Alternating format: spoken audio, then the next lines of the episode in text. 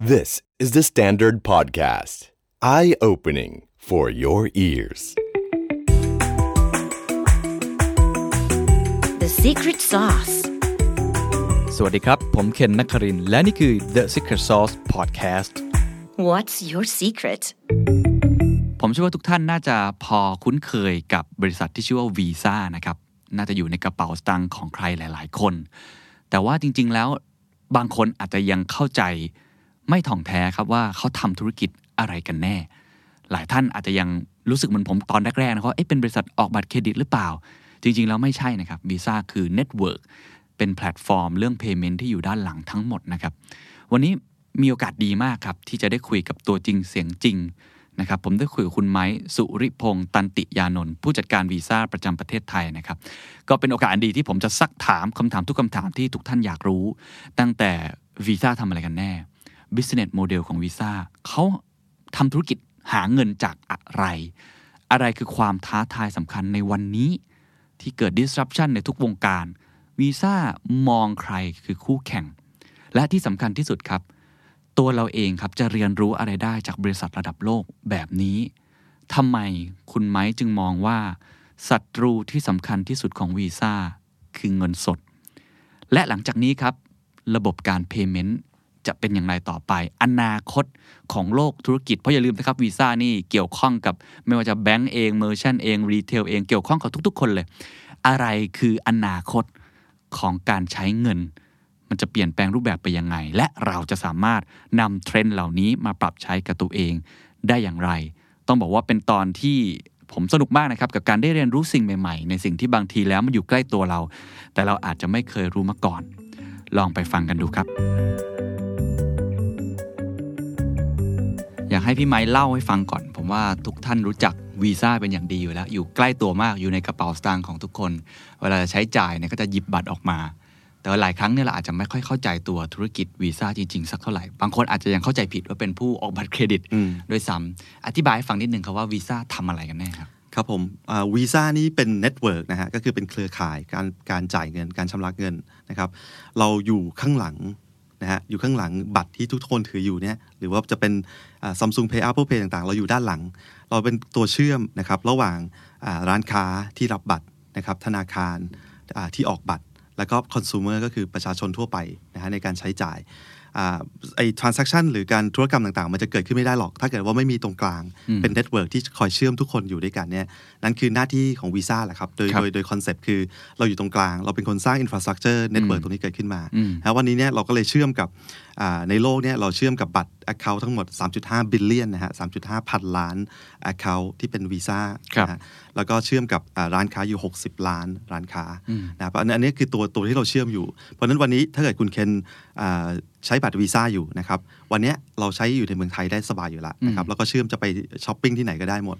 อ่าถ้าไปที่อังกฤษ อะจะไปลงรถไฟใต้ดินครับก็แตะแล้วก็ลงไปเลยอืมนั่นนั่นคือนั่นคือไอ้เบื้องหลังข้างข้างหลังเนี่ยก็คือสิ่งที่วีซ่าทำก็คืออมสร้าง network ตรงนี้ให้ให้เกิดขึ้นมานะครับให้ครอบคลุมทั้งโลกอืมอ่าโดยที่ network ตรงเนี้ยมันมีความสำคัญที่ว่ามันต้องมี security สูงครับนะครับมันต้องสามารถที่จะปลอดภัยรวดเร็วสะดวก นั่นคือสิ่งที่เป็นงานหลักของวีซ่าอืมนะครับเพราะฉะนั้นวีซ่าจริงๆก็คือเป็นหนึ่งในเรียกว่า fintech company อ่าตั้งแต่ต้นเลยอืมเมื่อ 60 ปีที่แล้วเลย เป็นตัว disruption ของการใช้เงินสดอ่านะฮะแล้วคนมาใช้เป็น electronic payment เนี่ยครับเพราะว่า network แบบนี้แหละมันทำให้เกิดขึ้นได้อืมนะแต่หลังจากนั้นเนี่ยเราจะไป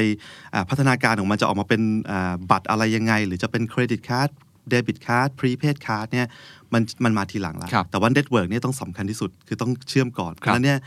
อ่าเห็นวีซ่าโลโก้ที่ไหน ก็สามารถที่จะไปใช้ได้อืมสิ่งที่ให้เกิดเรื่องนั้นได้เนี่ยก็คือ network มันต้องแข็งแรงครัมับต้องมันต้องมันต้องมีความครอบคลุมครับนะนั่นนั่นคือหน้าที่หลักของวีซ่าครับเพราะกำลังจะถามต่อเลยครับเมื่อกี้พูดถึงความปลอดภัยความสะดวกความรวดเร็ว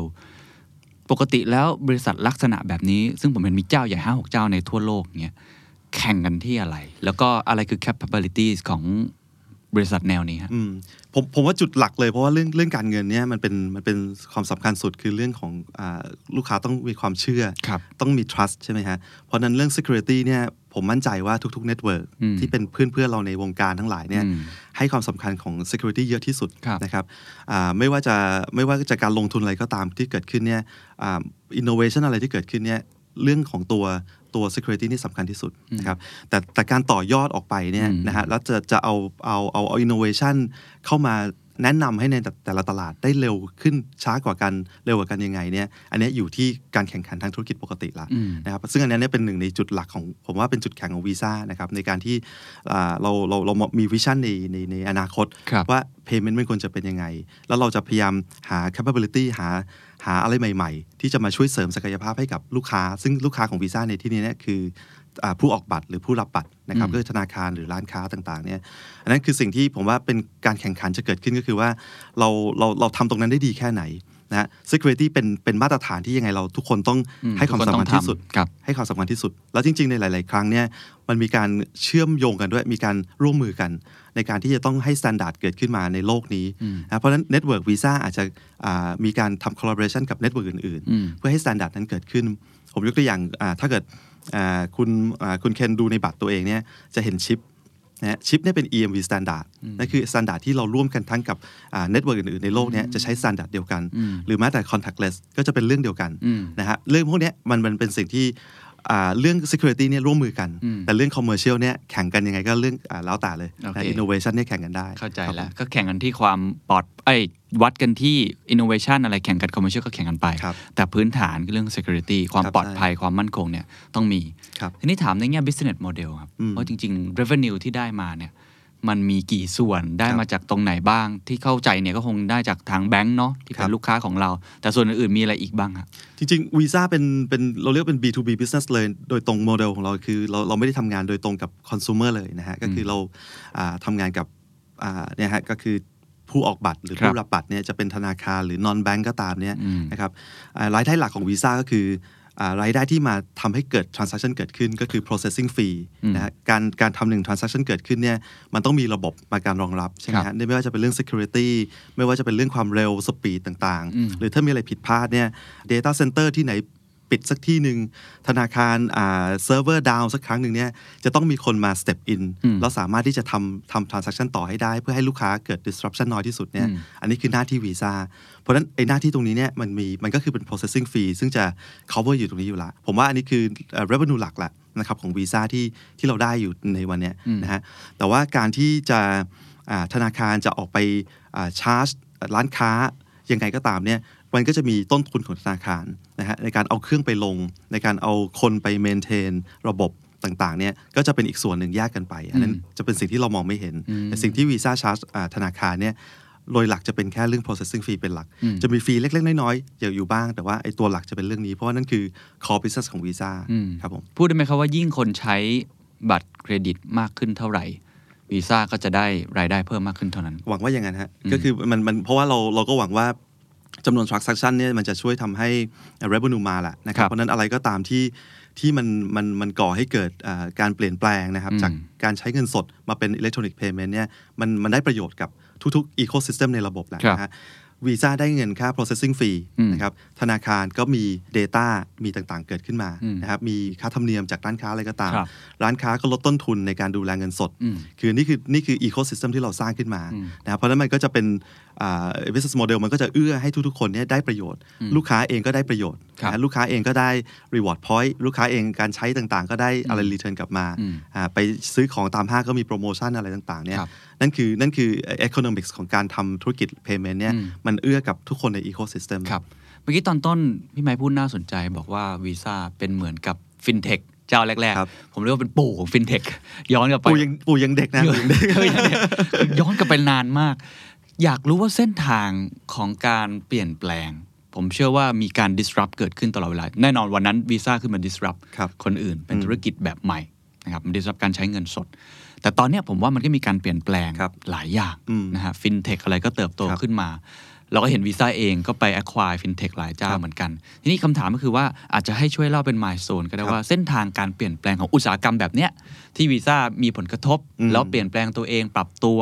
มันมีอะไรบ้างครับแล้วในวันเนี้ยอะไรคือผลกระทบใหญ่ที่สุดแล้วเราต้องปรับตัวอะไรครับผมผมผมว่าอย่างที่คุณเคนพูดเลยนะฮะคือเราเริ่มต้นจากการเป็น disruptor แหละในตลาดการ e payment ต่างๆเนี่ยครับนะครับหลังจากนั้นก็พยายาม build ecosystem นี้ให้เกิดขึ้นมาอืมมีอยู่ช่วงหนึ่งถ้าเกิดถ้าเกิดอ่านึกกันได้เนี่ยจะสัก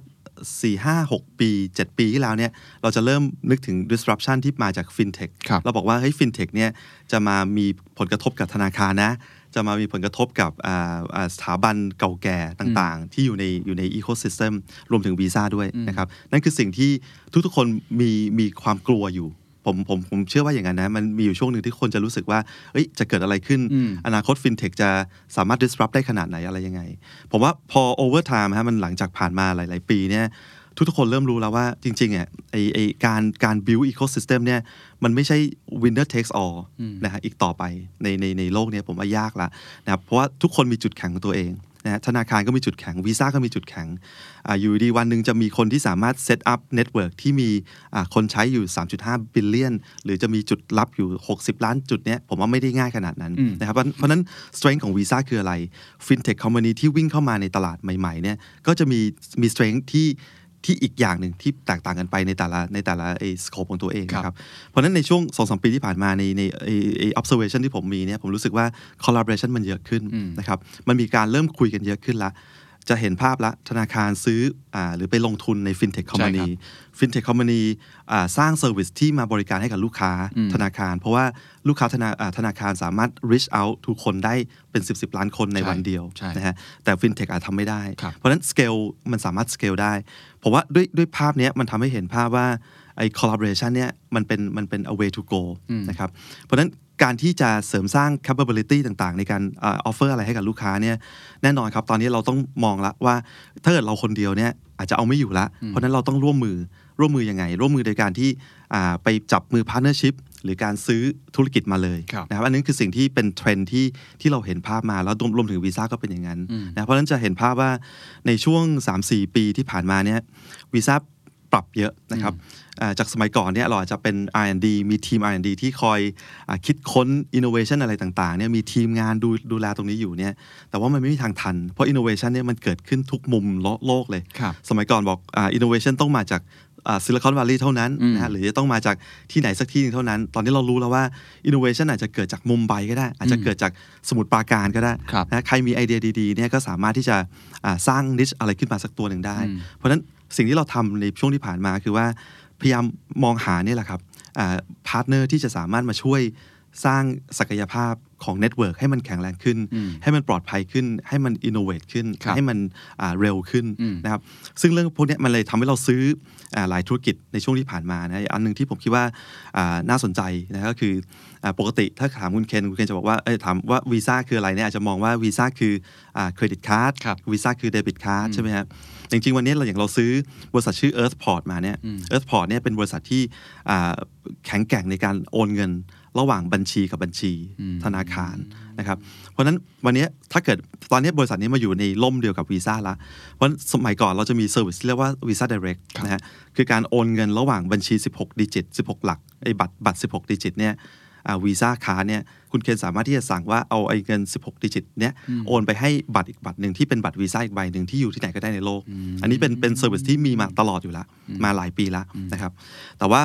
อาพอเราซื้อ Earthport เข้ามาเนี่ย สิ่งที่มัน expand ออกไปก็คือว่า วันเนี้ยเราไม่จำเป็นจะต้องโอนไปเฉพาะบัญชีวีซ่าละอืมจากบัตรวีซ่าเนี่ย credit card ของคุณเคนเนี่ยสามารถที่จะโอนไปบัญชีธนาคาร ABC ที่อยู่ในประเทศ ABC ได้อืมอืมอืมโดยที่ไม่ต้องผ่านไปอีกบัตรหนึ่งของวีซ่าอืมนั่นคือการให้เกิด movement ของเงินเนี่ยมันกว้างขึ้นละ เพราะฉะนั้นเราถึงเราถึงเรียกว่าตอนนี้เราพยายามอ่า build วีซ่าว่าเราเป็น network of network นะครับเพราะฉะนั้นจริงคือ network of network ครับใช่ครับก็คือเราเราไม่เราจะไม่ใช่เรื่องเดิมๆของการที่บอกว่าซื้อของซื้อมาขายไปครับผ่านเดบิตเครดิตอืมเดบิตพรีเพดไม่ใช่ละ มันครัก็บคือถ้าเกิดจะ move เงินจาก A ไป B B ไป C C ไป D G to C C to G B to C อะไรเนี่ยวีซ่าสามารถเข้าไปอยู่ตรงนั้นได้หมดอืมโดยโดยโดยที่ถ้าเกิดสมัยก่อนอาจจะทำไม่ได้ แต่ครับวันนี้พอมีศักยภาพมากขึ้น มี partner เข้ามาเยอะขึ้น มี fintech company เข้ามาร่วมมากขึ้นเนี่ย ตัวนี้มันเอื้อให้วีซ่าทำได้ละอืมนั้นอันนั้นคือ way to go ในอนาคตต่อไปครับครับเป็นพลังของ network ครับพอดีผมไปนั่งดูข้อมูลก็มีสื่อหลายแห่งไม่ว่าจะในประเทศเอง หรือต่างประเทศเองก็วิเคราะห์หุ้นของวีซ่าซึ่งใช้ตัว V อย่างเดียวเนี่ยนะก็เห็นการเติบโตที่ดีมาก สัดส่วนการทำกำไร ถ้าผมจำไม่ผิด30 40 ตลอด สัดส่วนครับดีมาก บางคนใช้คำว่าเสือนอนกินมาอย่างยาวนาน เพราะว่าเราครองตลาดนี้มาอย่างยาวนาน ผมอยากรู้ว่าวันเนี้ยอะไรคือความท้าทายใหญ่ที่สุดของวีซ่าเราถึงต้องไปเริ่มไปคอลลาบอร์เรกับคนอื่นมากขึ้น อะไรคือ threat ใหญ่ที่สุดที่จะเรารู้สึกว่าเราจะมาถูก disrupt เหมือนกับแบงค์ครับแบงค์ทุกวันนี้ เริ่มกังวลครับมากขึ้น เขาก็เลยต้องไปจับมือกับฟินเทคเขาก็เลครัยบต้องเริ่มทำเอ่อตัว innovation hub ของเขาใช่ใช่มากยิ่งขึ้น เพราะวันหนึ่งคนอาจจะไม่จำเป็นที่จะต้องกู้เงินจากเขาก็ได้ใช่ถูกไหมฮะ เป็น peer to peer ใช้ non bank ก็ได้ครับรายได้ที่เขาเคยได้มันเริ่มหายมันจะหายไป ใช่วีซ่าอะไรอะไรคือความท้าทายใหญ่สุด ความท้าทายคือต้องไม่ให้คนคิดว่าเราเป็นเสือนอนกิน เพราะเราไม่ใช่นะฮะเพราะข้อข้อแรกคือคืออย่างนี้ผมคิดว่าอะอะไรก็ตามถ้าเกิดมันยังมันยังคงอยู่ในโลกนี้ได้เนี่ยมันต้องมี value อืม ใช่ไหมมันต้องมี value ที่คนเห็นและคนถึงจะยอมจ่ายค่าธรรมเนียม ถึงคนถึงจะทำอะไรเนี่ยเพราะฉะนั้นโจทย์ challenge ของเราอันหลักเลยนะฮะในแง่ธุรกิจเนี่ยก็คือว่าเราต้อง prove ตัวเองตลอดเวลาทุกวันเนี่ยต้อง prove ว่าทำไมถึงจะต้องมีวีซ่าอยู่ในในโลกนี้อืมอืมอืใช่ไหมฮะทำไมถึงต้องมีอืมโอเคไอ้ standard ต่างๆ ที่เรามีเซตไว้มา 50 60 ปีเนี่ยอันนั้นนะเป็นสิ่งที่ยังมี value อยู่มหาศาลครับแน่นอนนะครับ แต่หลังจากนี้ต่อไปเนี่ยโลกมันเปลี่ยนไปพฤติกรรมผู้บริโภคเปลี่ยนไปอืมพฤติกรรมร้านค้าเปลี่ยนไปเนี่ย วีซ่าจะช่วยเขาให้ grow ในธุรกิจอย่างนั้นได้ยังไงอืมอันนี้คือโจทย์ของพวกเราที่เป็น challenge ของพวกเราทุกวันอืมนะครับว่าเราไม่มีทางที่จะคิดว่าเราเป็นเสือนอนกินเพราะเราไม่ใช่อืมถ้าเกิดวันหนึ่งหยุด innovate หยุดการคิดใหม่ๆเนี่ยแน่นอนครับ obsolete ทันทีอืมแล้วเราเห็นตัวอย่างในบิ๊กแบรนด์ในโลกนี้เต็มที่ไปหมดแล้วครับนะครับวันนี้เราเรามั่นใจแล้วว่าไม่ใช่แบบนั้นอืมเพราะฉะนั้นไอการการทำตรงนี้เนี่ยแล้วจะทำให้เกิด value ยังไงเนี่ยมันต้อง proof ด้วยหลาย ๆ อย่าง เทคโนโลยีเอง investment เองที่ต้องใส่เข้าไปใช่ไหมครัฮะบเราก็ต้องทำงานอ่าใกล้ชิดมาก ๆ กับลูกค้าอืมนะเพราะฉะนั้นการทำ co-creation การช่วยลูกค้าคิดผลิตภัณฑ์ใหม่ ๆ ช่วยลูกค้าคิด solution ใหม่อืมๆโดยใช้ capability visa หรือใช้ connection ที่ visa มีกับ fintech ต่างๆ ทั้งในในทั่วโลกเนี่ยครับอันนี้จะช่วยลูกค้าเราได้เยอะอืมยกตัวอย่างอย่างอ่าลูกค้าในเมืองไทยนะครับอ่า exposure ที่จะเจอกับ innovation ใหม่ ๆ อาจจะจำกัดอยู่ในเอเชียในอะไรก็ตาม แต่วันนี้จริงๆคือเบลอละนะสามารถที่จะ reach out to ใครก็ได้ละ แต่ด้วยวีซ่าเนี่ยการที่เขาบางทีอ่าส่วนใหญ่เนี่ยลูกค้าจะมา consult วีซ่าก่อนว่า ถ้าเกิดต้องการ solution แบบนี้เนี่ยมีใครในใจที่จะช่วย recommend ไหมอืมเหตุผลเพราะวีซ่ามี exposure เราเห็น เอ่อเทคโนโลยีใหม่ ๆ เราเห็น innovation ใหม่ ๆ พอภาพเกิดขึ้นทั่วโลกเลยอืมนะฮะในช่วงที่ผ่านมาเนี่ยครับเราเห็นแล้วว่าอันนี้ work well อันนี้อาจจะต้องการอ่าไม่ใช่ของเมืองไทยอืมอันนี้ใช่ของเมืองไทยอืมเพราะฉะนั้น value ของเราในการที่จะช่วยกัน co-create เนี่ยมันอยู่ที่ตรงนี้แหละฮะว่าความอาศัย network ของเราเอง capability ตัวเราเองอืมแล้วก็ experience เราเองเนี่ยมาช่วยทำให้ speed อ่าการทำ innovation เนี่ยได้ดียิ่งยิ่งขึ้นอืมผมว่าเรื่องพวกนี้มันเป็นสิ่งที่ทำให้ เราต้องคิดใหม่ตลอดเวลาครับนะครับเพราะฉะนั้นแพลนที่เกิดขึ้นใน 2 ปีที่แล้วเนี่ยพอมาดูวันนี้เนี่ยบางทีมันมันเฮ้ยสองปีที่แล้วเราคิดอย่างนั้นจริงเหรอ นะ เราเรา มันไม่น่าจะใช่แล้วนะ วันนี้มันเปลี่ยนไปขนาดนี้อืมอันนี้ก็ผมว่ามันมันสนุกครับเพราะมันมัน challenging จครัริบงครับ ผมขออนุญาตอาจจะลองเปรียบเทียบกับอุตสาหกรรมแบงก์อืมเพราะได้คุยกับผู้บริหารแบงก์หลายเจ้ามาก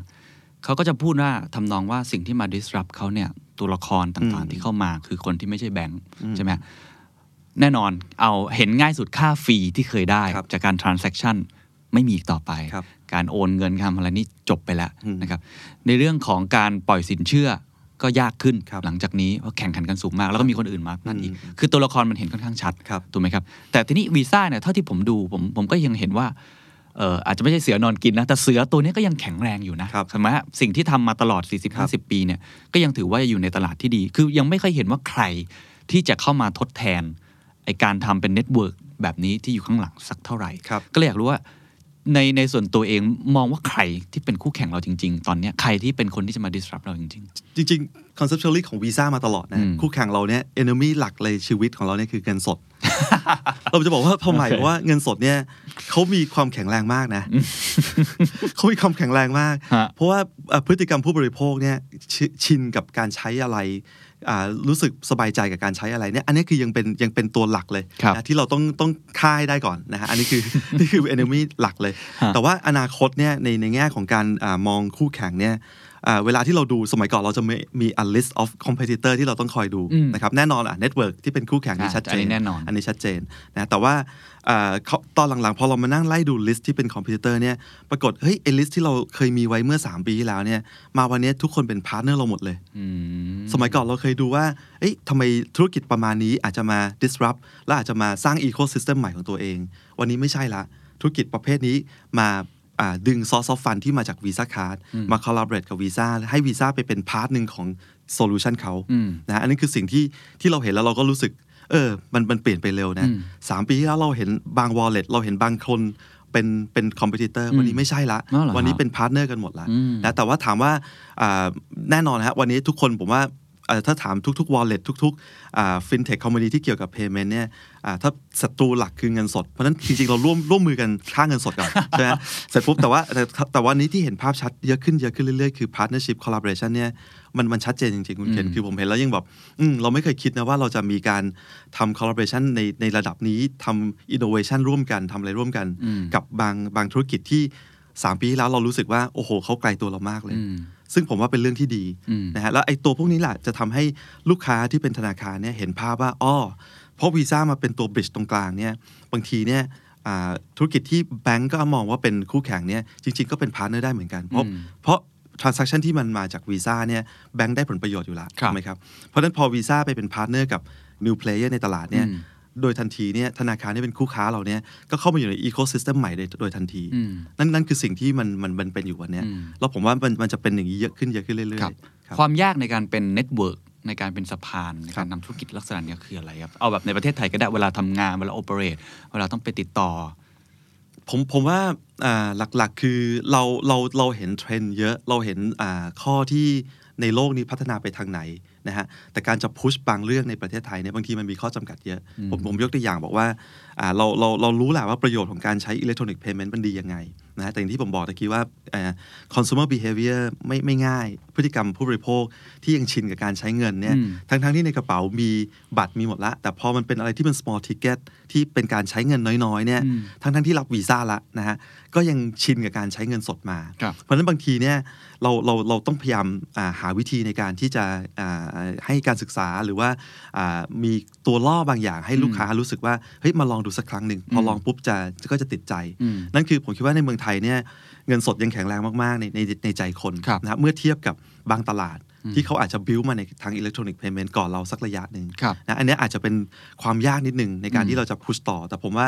เทรนด์มาหลังๆเนี่ยมันมันมันดีขึ้นเยอะเลย มันอืมดูโพสิทีฟมากคือคนเราทำ survey ตลอดนะฮะในช่วง4-5 ปีที่ผ่านมาเนี่ยว่าคนไทยคิดยังไงกับการใช้ e e payment อืมนะฮะก็ ได้รับ respond ที่ผมผมเห็นทุกปี เพราะมันเป็นเราทำทุกปี ก็จะครัจะบเห็นตัวเลขที่เออคนอยากใช้เยอะขึ้น คนใช้แล้วติดอยากใช้ต่ออยากใช้ต่ออืมไปเรื่อยๆเนี่ยคือคือเราเห็นตัวเลขเทรนด์เลยว่าเออพฤพฤติกรรมคนหรือแนวคิดคนเนี่ยมันเปลี่ยนได้จริงๆนะในครับสองสามปีครับแต่ความยากคือเราต้องหาวิธีที่ทำให้เขาลองอืมเพราะว่าเราเชื่อว่าถ้าลองสักครั้งเนี่ยจะติดใจ อย่างวันเนี้ยคุณคุณแกลองง่าย ๆ สมมติไปร้านอะสะดวกซื้อนะครัฮะบไม่ว่าจะเป็นยี่ห้อไหนเลย 7-Eleven Family Mart Lawson เนี่ยทุกที่รับบัตรวีซ่าหมดอืมนะฮะคุณเคนสามารถไปที่หน้าหน้าหน้าอ่าไปที่เคาน์เตอร์ ซื้อแปรงสีฟันอันเดียว 30-70 บาทอืมนะฮะอ่าจ่ายแตะด้วยบัตรวีซ่าเนี่ยแตะได้เลยอืมแล้วก็จบเลยอืมนะครับนั่นนั่นคือสิ่งที่ที่เกิดขึ้นละ แต่แต่วันนี้ถ้าลองไปดูเนี่ย ก็ยังมีคนใช้เงินสดอยู่เป็นเป็นหลักนะคครัรับบเพราะคนยังไม่ชินอืมทีนี้หน้าที่พวกเราคือทำยังไงที่จะต้องให้เขารู้ว่ามันทำอย่างนั้นได้นะอืมแล้วทำอย่างนั้นได้แล้วมันสะดวกกว่าเยอะนะอืมมันมันปลอดภัยกว่าเยอะอืมพอตอนจบคุณจะรู้เลยว่าคุณซื้ออะไรไปในแม้แต่ร้านที่ปกติคุณใช้เงินสดอืมคุณจะมีเรคคอร์ดของตัวคุณเองเลย ว่าไอ้ในแง่การใช้เงินใช้ยังไงอะไรยังไงผมว่าอันเนี้ยเป็นอันหนึงที่ต้องให้ลูกค้าลองอืมนะครับแล้ววันนี้เราเห็นภาพแล้ว ไม่งั้นเราไม่เห็นนะฮะว่า e-payment เนี่ยมันโตขึ้นครับตลอดเวลาในครับทุกๆ ปี ก็เพราะว่าคนลองปุ๊บชอบอืมนะครับนั่นนั่นคือ value ที่ที่ต้องเกิดขึ้น คือรับถ้ามองในในกรอบวิธีคิดแบบนี้ก็อืมแสดงว่าจริง ๆ ยังมีโอกาสที่จะเติบโตอีกเยอะมากมหาศาลเพราะคนก็ยังใช้เงินสดเยอะมากอยู่ดีมากมากครับเมืองไทยนี่ผมเข้าใจว่า consumption เอ่อ expenditure นะครับก็คือการใช้จ่ายเงินในในแต่ละวันของแต่ละคนเนี่ยนะครับในในในประเทศไทยเนี่ยอ่าก็มีทั้งการซื้อก๋วยเตี๋ยวซื้ออะไรทุกอย่างเป็นเงินสดเป็นอะไรทุกอย่างเนี่ยอ่า การใช้เงินสดในการซื้อเนี่ยยังอืมหกเจ็ดสิบเปอร์เซ็นต์อืมนะครับเพราะฉะนั้นจริงๆคือนั่นคือโอกาสทางการทางทางธุรกิจอืมของทั้งวีซ่าเองของทั้งธนาคารของทั้งร้านค้าอืมนะครับเพราะว่าผมพูดถึงร้านค้าเพราะว่าอะไร เพราะร้านค้าวันนี้เนี่ยได้รับเงินสดมาเนี่ยจริง ๆ คือเป็นเบอร์เดนเยอะนะอืมคือเขาต้องมามอนิเตอร์เรื่องฟรอดจะต้องมานั่งดูว่าพนักงานอ่าจะเอาเงินไปทำอะไรหรือเปล่าเพราะเป็นเงินสดครับนะฮะแต่ถ้ามันเข้ามาอยู่ในระบบที่เป็น e payment เนี่ยอืมเขาจะพนักงานใช่ทำอะไรไม่ค่อยได้ใช่แล้วอ่า ธนาคารแน่นอนนะฮะได้ทั้งไอไอค่าฟรีต่างๆ หรือว่าอ่าได้รู้ได้รู้จักลูกค้าเยอะขึ้นอืมนะครับวีซ่าก็อยู่ตรงกลางอยู่แล้วนะครับอืมนั่นนั่นคือสิ่งที่ที่เราเราเห็นภาพเนี่ยครับเพราะฉะนั้นผมว่าความ challenge มันก็คือจะทำยังไงที่ให้มีการลองสักหนึ่งครั้งอืมแล้วแล้วเสร็จปุ๊บเนี่ยจะติดใจอืมอ่าอันนี้คือคือคือมันเป็นเป็นภาพนี้มาตลอดอืมแล้วก็แล้วมันก็ repeat อย่างเงี้ยในทุกๆ ประเทศทั่วโลก ตอนนี้ในในถ้าดูในแมปของแผนที่โลกทั้งหมดเนี่ย เขามองประเทศไหนเป็นหลักที่ยังมีโอกาสที่จะเติบโต ผมดูฝั่งยุโรปนี่ก็คงจะค่อนข้างที่จะแบบ adoption rate ค่อนข้างดีครับอยู่แล้วครับสหรัฐนี่คนก็ใช้เป็นเรื่องใช่ปกครัติบอยู่แล้ว จีนนี่ไม่แน่ใจว่ามีมีหรือเปล่านะครับคไม่รับแน่ใจเหมือนกัน แต่มองแผนที่เนี่ยเขามองยังไงบ้างครับ global อ่าก็แล้วแล้วแต่อย่างที่คุณเคนบอกฮะแล้วแต่ region เลย ถ้า region ที่ตลาดที่ advance แล้วระดับหนึ่ง e-payment เยอะๆเนี่ยอืมอันเนี้ยเขาจะมองในมุมที่จะทำยังไงให้ consumer อ่า มีความสะดวกเยอะขึ้นอืมนะครับอ่าปรับกับธุรกิจใหม่ๆเยอะขึ้นอืมอ่า e-commerce สะดวกขึ้นอืมเร็วขึ้นอะไรก็ตามอันนี้อืมคือในแง่การพัฒนาให้มันดีขึ้นครับในแล้วก็มีบางตลาดที่ยังเป็น cash based society อยู่อืมนะครับเพราะฉะนั้นไอ้ cash society พวกนี้เนี่ยยังมีโอกาสปกติเลยนะฮะที่จะแปลงออกมาเป็นอ่า electronic payment อืมนะครับแต่จริงๆ อันเนี้ยเราพูดเฉพาะ consumer นะจริงๆ มันยังมีอีกอีกหน่วยอีกอืมอีกตลาดหนึงเลยคือ business อ่านั่นคือจริง commercial อืมนะครับ commercial วันนี้เนี่ยการจ่ายเงินด้วยเช็คด้วยอะไรเนี่ยยังมีอยู่เยอะนะอืมคือ surprisingly มันยังเยอะอยู่มาก เพราะฉะนั้นตอนนี้จริง ๆ คือ ถ้าเกิดสามารถที่จะแปลงตรงนี้ให้ออกมาเป็น electronic payment ที่เป็นรูปแบบแบบปัจจุบันเนี่ยอืมนะครับ อันนี้เป็นอีกมหาศาลเลยอืมนะครับการใช้จ่ายของภาครัฐ การอ่าไอ้วันนี้ถ้าจะสมมติผมเอ่ออยู่บางบริษัทเนี่ยผมได้รับอ่าค่าเบี้ยในการไปเอ่อ ดูงานในต่างจังหวัดหรือต่างประเทศเนี่ยหลาย ๆ คนก็ยังใช้เงินสดแล้วก็ออกมาเบิกเงินใช่นะฮะก็เป็น process การเบิกเงินปกติเลย จริงๆโซลูชันมันเยอะไปหมดละอ๋อนะฮะว่าสามารถที่จะเอาบัตรหรือเอาบัญชีเครดิตหรือเดบิตก็ตามเนี่ยไปใช้ในการอ่า ในการซื้อของอะไรก็ตามที่เกี่ยวกับธุรกิจอืมแล้วทุกอย่างมันจะอยู่ในระบบหมดอืมเข้านะใจฮะแล้วทางเราเอ่อแผนกบัญชีอ่า finance ของที่บริษัทไม่ต้องมานั่งทำระบบในการ reimburse อะไรให้เงินคืนให้กับลูกค้าอืมให้กับพนักงานตัวเองอืมทุกอย่างอยู่ในระบบหมดอืมเรื่องพวกนี้เป็นเรื่องที่เรากำลังเข้าไปฮะก็คือนอกเหนือจากตลาดคอน sumer ตลาดอืม commercial เนี่ยตลาดใหญ่จริง ๆ ใหญ่มากๆ แต่จะเข้าไปยังไง อันนี้ก็เป็นอีกอีกโจทย์หนึ่งครับที่ที่ทีมงานก็ต้องหาวิธีฮะว่าจะจะจะ get into ไอ้ตรงนี้ยังไงอืมแสดงว่าตลาดคอน sumer เนี่ยก็ก็ทำไปในลักษณะทำฮะแบบนั้นแต่จริงๆตลาด commercial เนี่ย ยังมีอีกโอกาสอีกมหาศาลมหาศาลแล้วยังใช้อยู่น้อยมาก ยังใช้อยู่น้อยยังใช้อยู่น้อยอ๋อโอเคนะยังใช้อยู่น้อยอย่างอย่างวันนี้เนี่ยเรามีการทำอ่าเราก็พยายามเอาเทคโนโลยีเข้ามานะอย่างเอาเอาไอ้ blockchain based ไอ้ solution ที่เรียกว่า B2B connect เนี่ยครับคือการโอนเงินระหว่าง corporate นะฮะก็คือกับสมมติอย่างแบงก์ A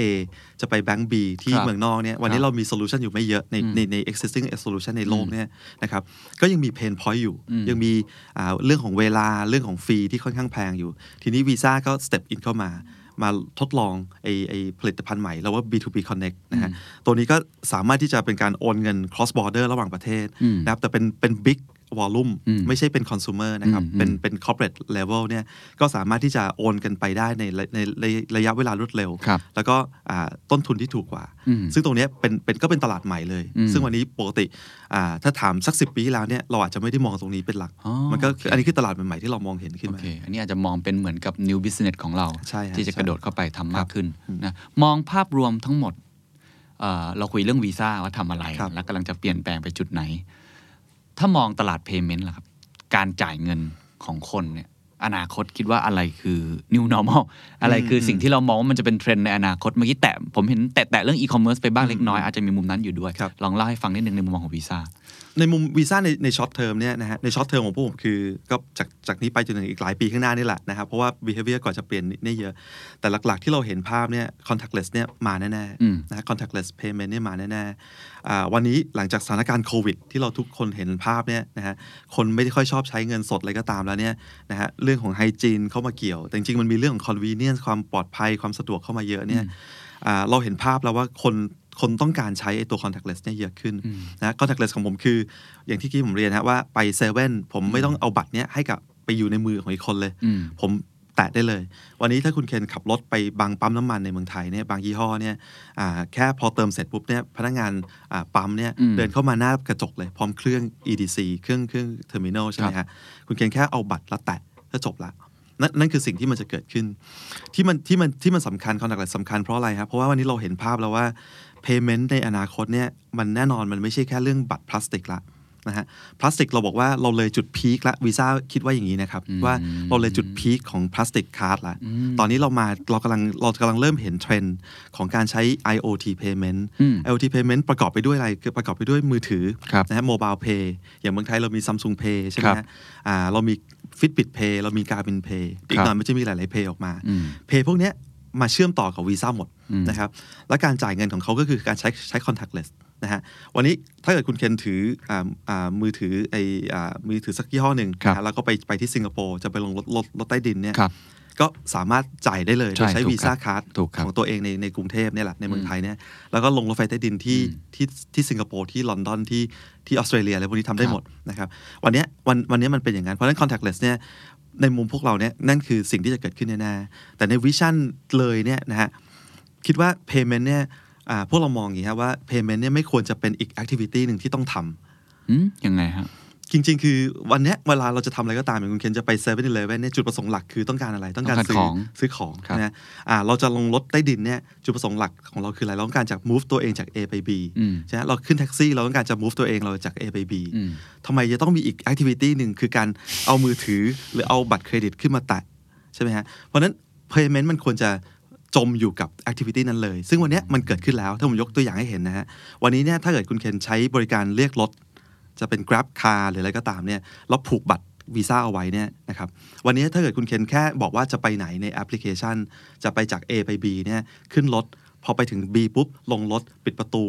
จบละถูกไหมฮะจริงครับได้ทำได้ทำกิจกรรมที่ต้องการทำละอืม payment ถูกซ่อนอยู่ข้างหลังเรียบร้อยแล้วเข้าใจแล้วนะฮะเพราะฉะนั้นนั่นคืออนาคตที่เรามองว่า payment มันควรจะฝังไปเลยนะครับวันนี้เหมือนเหมือนกันในหลาย ๆ e-commerce site เนี่ยอ่า เราเรามีเรามีฟังก์ชันต่างๆ ที่เรียกว่า card on file ก็คือว่าเอาบัตรเนี่ยไปผูกไว้ครั้งเดียวใช่หลังจากนั้นก็ไม่ต้องไปนั่งคีย์ใหม่ใช่ทำไมซื้อทุกครั้งต้องมานั่งคีย์ใหม่ใช่หมดทุกครั้งใช่นั่นคือนั่นคือการสเต็ปแรก ๆ ของการที่จะให้เงินไอการจ่ายเงินเนี่ยกลายเป็น activity ที่ไม่มีตัวตนอืมก็คือมันต้องลดขั้นตอนไปเรื่อยอืมๆแต่ว่าผมว่าไอไอเรื่องการเรียกรถเนี่ยเห็นภาพเยอะสุดละครับนะครับและอนาคตก็จะเป็นอย่างเนี้ยจะเห็นภาพเยอะขึ้นเรื่อยอืมๆนะครับว่าตะกี้ผมเล่าเรื่องเติมน้ำมันละใช่ไหมฮะว่าถ้าเติมน้ำมันเนี่ยผมใช้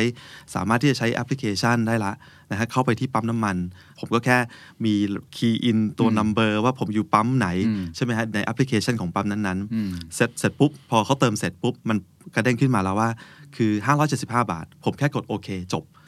ซึ่งไอ้ตัวเนี้ยจะอยู่บนมือถือก็ได้ หรือจะอยู่บน dashboard รถก็ได้อืมซึ่งสามารถที่จะจ่ายเงินด้วยวิธีอย่างนั้นได้ เพราะฉะนั้นเนี่ยเราจะต้องไม่เราไม่มีกิจกรรมอีกขั้นตอนหนึ่งของการที่ต้องมาตั้งนั่งเอาบัตรให้เขามาเซ็นมากดอ่า PIN อะไรก็ตาม อันนั้นจะเข้าใจ obsolete ไปในในที่สุด อันนี้หวังว่านะครับว่าเป็นอย่างนั้นครับแต่โอ้โหเทรนด์มันเป็นมันมาแบบนั้นโอ้น่าตื่นเต้นมากคือครับถ้าฟังเนี่ยเมื่อกี้ฟังช็อตช็อตเทอมก่อนเราเห็นแล้วว่า contactless ก็คือเราเลยจุด peak ของ plastic card ไปแล้ว หมายความว่าจำนวนของ plastic card เนี่ย มันจะไม่เพิ่มขึ้นไปมากกว่านี้ ทั้งทั้งโลกเป็นอย่างอ่าแล้วอันนี้แล้วแต่ตลาดนะครับแล้วเพแต่ราะว่าตลาดตลาดเนี่ยไอไอการเติบโตของของของลูกค้าใหม่ๆ ยังเยอะอยู่โอเคเข้าใจเพราะฉะนั้นก็จะมามันมาด้วยตัวมันครับเอง แต่ว่าถ้าในมุมวีซ่ามองคือ ตอนเนี้ยจุด peak เลยไปละโอเควันเนี้ยทุกๆ คนที่เป็น mature market เนี่ยเริ่มเห็นภาพแล้วว่าไอตัว e-payment ที่มันมาฝังอยู่กับ IoT ครับเนี่ยครับนะมันมันมันพุ่งมาเร็วกว่าเลยเยอะละโอเคโอเคเพราะฉะนั้นเราเห็นภาพนี้ step แรกก่อน แต่ step ที่ beyond ไปมากกว่านั้นแล้วผมตื่นเต้นมากก็คือวันหนึ่ง payment ควรไม่มีตัวตคนนไม่มีตัวตน มันจะอยู่ข้างหลังฉากใช่ฮะเหมือนที่เวลาเราขึ้นแก๊ปแล้วเราไม่ต้องควักอะไรเลยครับซึ่งอันนี้ไม่ว่าเราจะเดินเข้าไปในร้านค้า ไม่ว่าเราจะเดินเข้าไปในปั๊มน้ำมันร้านอาหาร ความฝันของวีซ่าคือ เราไม่จำเป็นต้องควักอะไรออกมาเลย ไม่ต้องเลย นะครับแล้วก็แล้วก็แล้วก็จบเลยแล้วเงินอยู่ตรงนั้น แต่ข้อเนี้ยมันจะทำให้เกิดขึ้นได้คือว่ามันต้องมี investment มหาศาลจากจาก network นะครับเพื่อให้ security ใช่ system เนี้ยมันมันเนียนจริงใช่ๆมันต้องเจ๋งจริง ๆ เพราะไม่งั้นถ้าเกิดมันมีการผิดพลาดอะไรขึ้นมาสักอันหนึ่งเนี้ยความความเชื่อมั่นเนี่ยหมด ทีนี้เริ่มจะยากละใช่แล้วเพราะฉะนั้นนั่นคือหนึ่งในเหตุผลที่ว่า value ของวีซ่าคือต้องทำให้ไอ้ security system เนี่ย มันมันแข็งแรงที่สุดนั่นคือจุดหลักนะฮะอ่า innovation เนี่ยตามมาอืมบางที innovation นำ security ไม่พร้อมเนี่ยเราก็ไม่พร้อมที่จะอ่าแนะนำอันนี้เข้าไปในตลาดอืมนะครับเพราะฉะนั้นมันต้องมาพร้อมกันอืมเพราะในที่สุดวีซ่าคือ financial product หรือ financial service ใช่ไหมเพราะเพราะฉะนั้นอะไรที่เกี่ยวกับเงินเงินทองทองเนี่ยเราเราพลาดไม่ได้ครับนะฮะเพราะฉะนั้นนี่เหมือนเป็นเขาเรียกว่าความท้าทายใหญ่ครับ ที่จะต้องสร้างไอ้ security ให้ได้ ใช่ฮะเป็นเหมือนราคาที่เราต้องจ่ายมันตลอดเวลา ไม่งั้นมันก็ไม่มีทางเกิดแน่นอนวีซ่าเนี่ยในในโลกเนี้ยมีมีคนพนักงานอยู่ 20,000กว่าคนเองนะฮะอืมทั้งนั้นที่มีบัตรในบัญชีวีซ่าเนี่ย3.5 billion card เนี่ยเห็นบอกว่าในในไทยนี่พนักงาน 30กว่าคนสามสิบคนเองแล้วเราเป็น B2B business ใช่ไหมก็คืออ่าเพราะแต่เชื่อไหมฮะทั้งสองหมื่นคนทั้งโลกเนี่ยจริงๆยังน้อยกว่า บางธนาคารของไทยอีกถูกครับถูกนะฮะครับแต่อ่าแต่สิ่งหนึ่งที่ที่ที่เราให้ความสำคัญแล้วจะเป็นตัววัดก็คือว่า กว่า 60%ของของพนักงานเนี่ยทำงานอยู่ในสายที่เกี่ยวกับเทคโนโลยี security risk management เข้าใจแล้วนะฮะเพราะฉะนั้นนั่นนั่นคือนั่นคือภาพใหญ่วีซ่าในที่สุดก็คือ fintech ละนะครับอืมเพราะฉะนั้นไอ้เทคโนโลยีเนี่ยต้องมาก่อน เทคโนโลยีก็รวมทุกอย่าง innovation security ต่างอืมๆเพราะฉะนั้นการ invest เรื่องคนเนี่ยก็เลยไปที่ไปที่จุดนี้เป็นหลักอืมนั่นคือสิ่งที่ลูกค้าก็คือธนาคาร non bank ต่างๆเนี่ยมองหาในวีซ่าเพราะฉะนั้นเราต้องต้องต้อง ต้อง keep promise นั้นให้ได้ ว่าเราต้องมีตรงนี้เสเสนอได้ตลอดเวลาครับครับในมุมของเมื่อกี้พูดน่าสนใจว่า 60%เป็นเรื่องของเทคโนโลยีครับนะครับ ก็เลยสนใจว่าอ่ามุมมองตอนนี้เรามีข่าวเรื่อง security เยอะอืมเรื่อง data privacy ครับเยอะมากที่อืมลีกออกมาครับฝั่งสหรัฐนี่พวกอืม big tech โดนโจมตีเยอะมาก ถึงขนาดต้องไปคอนเกรสครับขึ้นให้การอะไรก็ว่ากันไปวีซ่ามีมุมมองต่อเรื่อง พวกนี้ยังไง ผมว่ามันเป็นเหรียญอีกด้านที่มันมาคู่กับเทคโนโลยีที่พัฒนามากแน่แล้วก็เป็นแน่นอนเป็นครับประเด็นที่ใหญ่มากแน่นอนถึงครับขั้นเป็นนโยบายหลักอืมของการเลือกตั้งสหรัฐในครั้งที่ใช่กำลังจะถึงนี้เลยด้วยซ้ำวีซ่ามีมุมมองต่อเรื่องนี้ไงแน่นอนครับ Data Privacy นี่เป็นเรื่องสำคัญที่สุดเลยนะครับในการไอ้ leakage ของ Data อะไรต่างๆเนี่ยเป็นเรื่องที่เราให้ความสำคัญที่สุด จริง ๆ คือวีซ่าเนี่ยต้องต้องเรียนอย่างนี้ก่อนคุณเคนว่าเราไม่ได้เราไม่มี Data Personal Data ของลูกค้าเลยสักคนหนึ่งนะอืม นะเพราะ personal data ลูกค้าเนี่ยจะนั่งอยู่ที่ธนาคาร หรือผู้ออกบัตร หรือผู้รับบัตรนะฮะเพราะฉะนั้นวีซ่าเนี่ยจะเห็นแค่ number 16 digit นะครับแล้วก็ transaction ว่าวันนี้มีเกิดอะไรขึ้นกับแต่ไม่รู้ว่า16ผมเป็น digit ใคร ไม่รู้ฮะเพราะเราเพราะฉะนั้นเราข้อหนึ่งคือเราอ่าเบาตัวกว่านิดนึง เพราะเราไม่เห็นตรงนั้น แต่สิ่งที่เราทำก็คือว่าเราทำ beyond อันนั้น เวลาในไอ้กฎต่างๆของวีซ่า policy ของวีซ่าเนี่ยเราต้องมั่นใจด้วยว่าลูกค้าเรานะฮะคือธนาคารต่างๆ หรือว่า non bank ต่างๆ ที่ออกบัตรเนี่ยต้องมี security standard อะไรบ้าง ในการที่จะ protect data นั้นอืมๆนั่นคือสิ่งที่วีซ่าใช้เป็น compliance rule อย่างหนึ่ง เพราะฉะนั้นถ้าเราก็จะมี audit เข้าไปตรวจธนาคาร ว่าเกิดอะไรขึ้นได้บ้างไหมในแง่ของ security ครับอ่าโอเคไหมผ่านกฎที่เรามีไว้ไหม ถ้าไม่ผ่านจะต้องมีการเตือนครั้งที่หนึ่งอืมมีการปรับมีการอะไรก็ตาม จะต้องเกิดขึ้น เพราะว่าในในที่สุดเราเป็นคน manage ecosystem ถ้ามีคนหนึ่งคนใดคนหนึ่งใน ecosystem เนี่ยทำพลาดขึ้นมาเนี่ยมันไม่ได้กระทบแค่คนนั้นครับมันกระทบทั้งหมดอืม สมมติว่ามีธนาคารหนึ่งที่เป็นผู้รับบัตรนะฮะแล้วเก็บข้อมูลบัตรเอาไว้เยอะแยะไปหมดเนี่ยแต่ว่าเกิดลีกอะไรเกิดขึ้นมาเนี่ยแน่นอนครับคนที่กระทบคือทั้ง 200 ประเทศทั่วโลกที่ใช่อาจจะมาใช้กับร้านค้านั้นๆ ที่ธนาคารนั้นดูแลอยู่ใช่นั้นเพราะฉะนั้นในกฎของวีซ่าเองเนี่ยต่อให้เราไม่ได้ดูแลไม่มีอ่า personal data ของใครเลยอืมในในในโลกนี้ไม่มีเลยเนี่ยนะฮะแต่ว่าเราต้องเรามี policy ที่ชัดเจนมากๆว่า คนที่จะมาเป็นคู่ค้าวีซ่าได้เนี่ย ต้องเข้มมากๆในเรื่องพวกนี้อืมก็ก็เป็นเรื่องสำคัญฮะครับ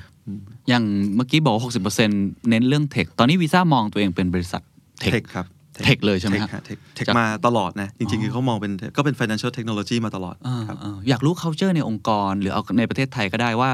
ตัวพี่ไม้เองเนี่ยเรียนรู้อะไรจากจากองค์กรระดับโลกแบบนี้ที่มองตัวเองว่าเป็นฟินเทคมาตลอด ผมก็เพิ่งครับทราบขนาดนั้นนะ ฮะครับอืมเอ่อผมว่าข้อข้อที่ข้อที่น่าสนใจก็คือว่าองค์กรวีซ่าดูดูเป็น global มากใช่ไหมฮะมันครับไปทุกที่ก็มีหมดเนี่ยแต่จริง ๆ คือมีความ local สูงมากนะอันนี้คือสิ่งที่ผมชื่นชมในในองค์กรของวีซ่ามากของตัวเองมากๆนะคือคือโอเค ในแง่ standard ในแง่ของ culture ต่างๆเนี่ยมันมันมันเป็น culture ที่ที่ที่ที่อินเตอร์แหละนะครับก็คือ ทุกอย่างต้อง efficient นะครับต้องมีความประสิทธิภาพ เป็นอ่ามี result มีเป็นผลชัดเป็นเจน result oriented เลยอ่าชัดเจนอะไรอย่างนี้นะฮะแต่ว่าการปฏิบัติงานอะไรต่างๆเนี่ยอ่าให้สิทธิ์แล้วก็ให้โอกาสกับแต่ละประเทศเนี่ยดูแลเองเยอะมาก นะครับเพราะว่าวีซ่าเขาเชื่อว่า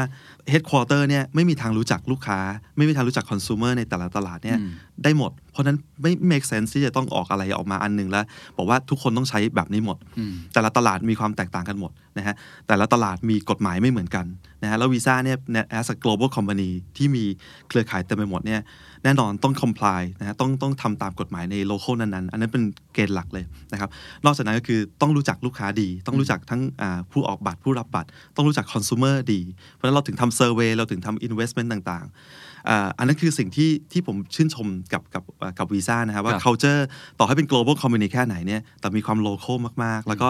อ่า respect ในใน local คนที่เป็น local กฎหมายที่เป็น local ทุกอย่างเนี่ยอันนี้คือเป็น philosophy หลัก ในในในในการทำงาน ซึ่งก็เลยทำให้เราสบายใจว่าไอ้สิ่งที่เราทำตรงนี้เนี่ยทาง global ฟังนะ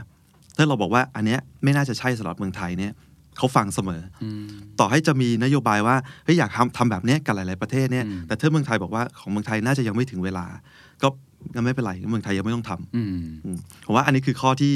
ที่ทำให้ทีมงานรู้สึก มี value มาก ๆ แล้วมันเลยกลายเป็นสร้าง culture ที่ว่าทุกคน matter หมดในในเมืองไทยนะเรามี 30 คนเนี่ยทุกคนมี role ที่ชัดเจนของตัวเอง ทุกคนมี say ของตัวเอง ทุกคนมี impact ที่เขาทำได้ด้วยตัวเอง นี่ผมว่ามันทำให้เป็น culture ที่